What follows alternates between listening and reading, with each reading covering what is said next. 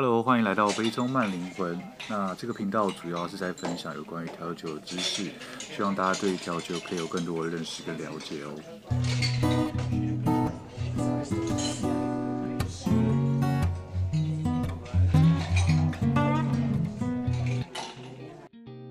Hello，欢迎来到我的频道，我是 Ken。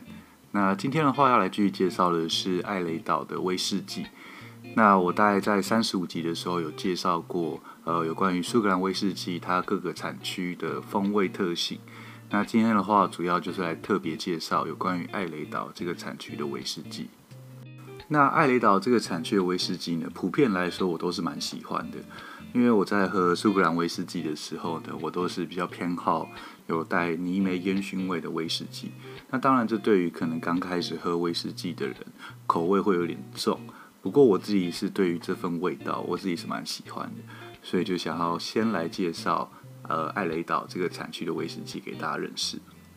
那艾雷岛它的位置呢，大概是在苏格兰的西岸。那艾雷岛的大小大概只有六百二十的平方公里，约是台湾的六十分之一，然后大概就是一个桃园的大小。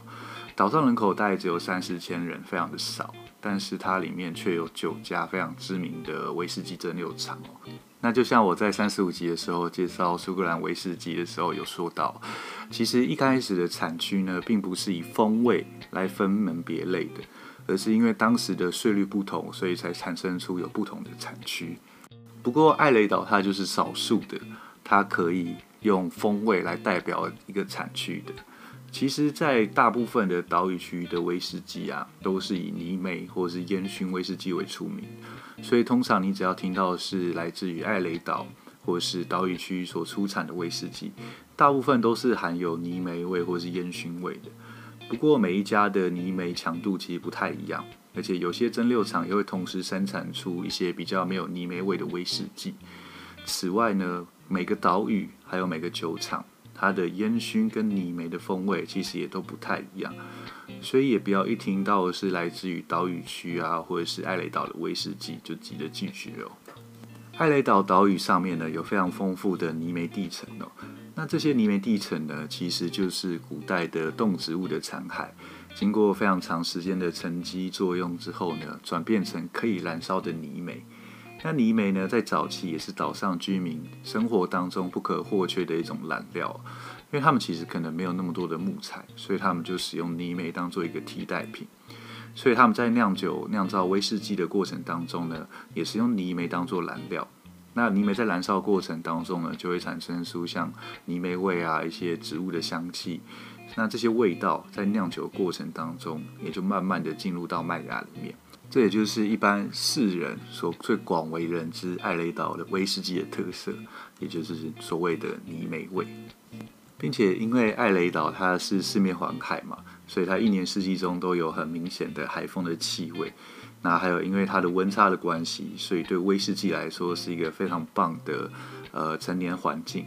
那海风的话也赋予艾雷岛威士忌一些非常特别的味道。所以有时候我们在喝一些艾雷岛威士忌或者是岛屿区威士忌的时候，我们都会说会有一点海水的味道、海风，或者是我们会说是点味。所以除了烟熏泥煤之外，还有像是海水味啊、海风味、碘的味道，也会是岛屿区域或者是艾雷岛区域的威士忌其中一个特色。那说回前面的泥煤风味这件事情，不知道大家在喝泥煤威士忌的时候有没有听过一个词，就是所谓的 ppm。那它其实就是一个泥煤的计量单位。那通常呢，如果呃我们的 ppm 是在二十到五十之间的话，就是公认的泥煤威士忌哦。那当然强的可以到很强，也有到一百到一百五的。不过通常来说，只要是二十到五十的 ppm 的话，就已经算是泥煤的威士忌了。以我们比较熟知、比较呃常见的泥煤威士忌来讲，像是拉加夫林的话，它的 ppm 可能就是大概落在十七左右；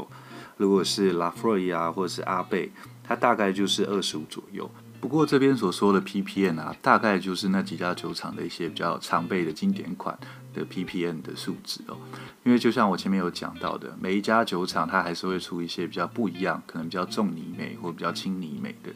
所以它并不一定是呃，像我刚刚说阿贝它就是二十五 ppm，那它出来的都是二十五 ppm，其实不一定哦。所以你们之后如果有喝艾雷岛威士忌的话，你们也可以稍微看一下，它瓶子一定会有标注它的 ppm 的值，所以你也可以因此来判断说这支酒它的泥煤程度大概会落在什么样的地方。那说到艾雷岛岛上的酒厂呢，它的酒厂算是数量非常的多，而且历史也算是非常悠久的一个产区。岛上的蒸馏厂呢，大部分都是位在于海岸线上。它的原因是因为呢，在早期为了充分利用海运的便利，所以形成的这个景象。那根据厂区的分布，大概可以分成三个群组，就三个 part 来做介绍。南边海岸的三个酒厂，分别就是阿贝、拉加夫林跟拉弗瑞，这三个算是大家比较熟悉的。那东岸的话，大概是两个，分别是布纳哈本跟口伊拉。还有艾雷岛中边以西的，像波摩、布莱迪或者是奇侯门这三家，所以其实现在艾雷岛上面比较为大家所知的有九家整流厂。那南边的三个厂呢，就像我刚刚讲的阿贝、拉加夫林还有拉弗瑞这三个酒厂所制出来的酒呢，都算是泥煤味道比较丰富，然后味道比较强劲的酒厂哦。不过它其实之间还是会有一些比较细致的差别。因为像阿贝，它的泥煤味就比较像是烟囱的积碳那种味道；如果是拉加夫林的话，它的泥煤味会比较接近像是炭烤那种感觉。那如果说到拉弗瑞的话，拉弗瑞的话，它会比较像是那种沥青，然后草根那种味道。所以就算是泥煤味，其实还是会有很多不一样的差别哦。至于布纳哈本跟口伊拉这两个在东岸的酒厂呢，它的表现通常就比较含蓄一点，就是它的泥煤味是可以让你感受到，可是又不会让你觉得浓到过于不舒服，所以我觉得算是呃比较舒服一点的泥煤威士忌哦。至于最后三个酒厂波摩、布莱迪还有奇侯门，波摩的话它是比较明显会带一点果香味，然后布莱迪的话它是会比较有明显的硫化味在他们的酒里面。不过它比较有趣的地方是它的酒款差异非常的大。一般的布莱迪的话，它其实是比较温和，然后里面也会没有很重，它 ppm 值大概只落在三到五之间。不过他们也有生产出超级重泥煤的版本，就所谓的 Octomore 奥特摩，那他们的 ppm 值最高有到一百六十七，所以算是落差非常非常大的一个酒厂哦。最后，奇侯门的话，它算是比较有趣哦，因为它的酒厂的年纪算是比较年轻的。那它的风格然后会是走比较轻盈的感觉，可是你还是可以感受到它里面的泥煤是它的主基调。那今天的话，就是简单的跟大家介绍有关于艾雷岛它的不同酒厂的一些差别，还有它的地理环境，还有一些风味上的特性给大家知道。不知道大家有没有喝过艾雷岛的威士忌？或者是有没有试过烟熏或泥煤的威士忌呢？如果没有试过的话，我觉得也可以试试看，因为其实它的风味是真的蛮值得去慢慢品尝的，至少我是这么觉得。对，那最后补充一点就是，呃，因为我有看到有观众、有听众在我的 Apple Podcast 下面留言说，呃，希望可以多一点图文啊，就是介绍一下，呃，可能单集出现的专有名词。